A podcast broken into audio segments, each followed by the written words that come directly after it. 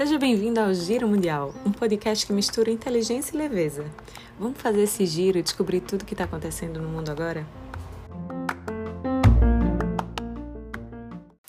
Olá, eu me chamo Thalita Melo Franco Souto e hoje vamos conversar sobre os últimos acontecimentos na Venezuela.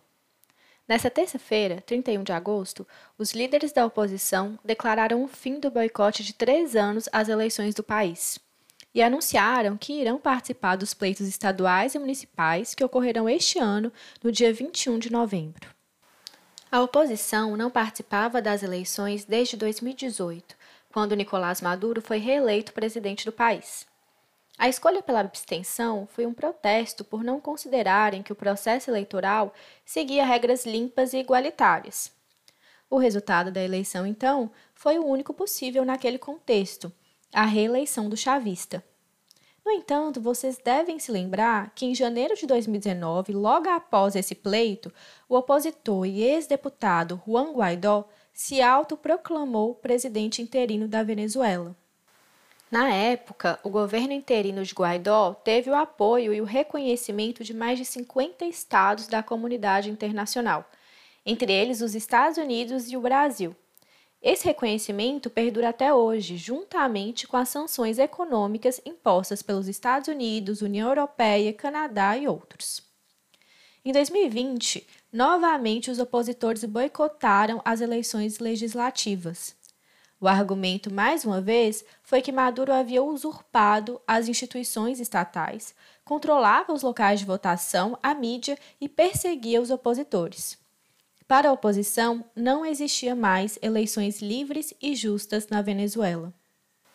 O resultado disso foi um duplo governo na Venezuela.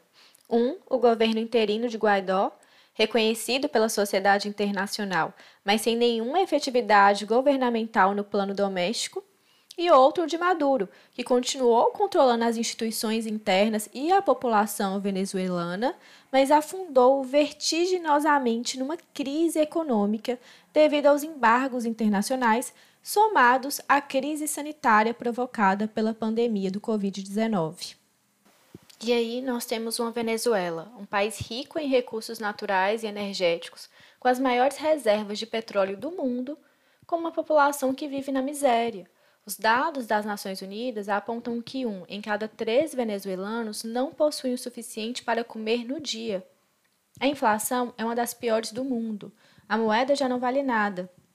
E as taxas de imigração são altíssimas. Já são 6 milhões de venezuelanos que deixaram o país nos últimos anos. E é este cenário apocalíptico que levou a uma luzinha no fim do túnel porque o desespero para suspender os embargos por parte dos chavistas e a compreensão de que o diálogo é o único caminho para uma transição de governo por parte dos opositores levaram os rivais à mesa de negociação no México. Claro que precisamos lembrar que já, já ocorreram tentativas de negociações como essas no passado. Desde 2014, foram cerca de quatro tentativas de chegar num acordo entre o governo de Maduro e os partidos da oposição. Talvez por isso que o partido de Guaidó passou a assumir uma posição mais dura e declarou que não havia possibilidade de negociar com ditaduras, que é como eles classificam o governo de Maduro. Por isso, na verdade, o que levou a esses recentes diálogos foi a decisão de um grupo da oposição de cessar o boicote às eleições, já que essa estratégia não levou a nenhum resultado positivo. E foi nesse momento que Guaidó resolveu ceder e tomar a frente dessas negociações.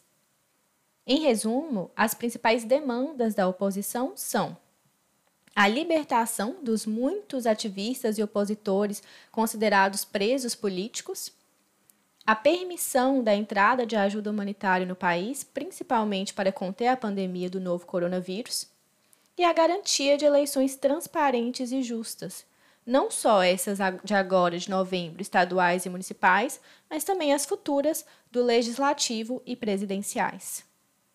Em contrapartida, Maduro espera o fim das sanções internacionais. E, claro, ele considera a causa da profunda crise econômica que assola o país. Ele, inclusive, disse que espera muito que os Estados Unidos façam parte dessas negociações. Bom, a primeira etapa das negociações começou no mês passado, na cidade do México, e teve a Noruega como Estado mediador. Outros 12 países, como Rússia e Holanda, também participaram das negociações. Amanhã, 3 de setembro, se inicia mais uma rodada de conversas. E de acordo com Guaidó, em entrevista para o Estadão, o que se está na mesa é um acordo de salvação nacional. Este acordo busca dar garantias a todos os setores, não apenas à resistência democrática, mas também aos militares que apoiam o governo de Maduro. O Acordo de Salvação Nacional busca ser o mais inclusivo possível, nas palavras de Guaidó, exatamente para traçar uma alternativa viável que reconheça a existência de uma ditadura na Venezuela, mas também a necessidade de dar garantia a todos os setores, incluindo aí os chavistas. Guaidó ainda afirma que na Venezuela a maioria clama por mudanças. Quanto a Maduro, ele nega as acusações de corrupção, nega as diversas denúncias de violações de direitos humanos que estão tramitando contra ele nas cortes internacionais e nega a fraude nas eleições. Considera sábia a decisão dos opositores de participarem das eleições e demanda o fim das sanções internacionais.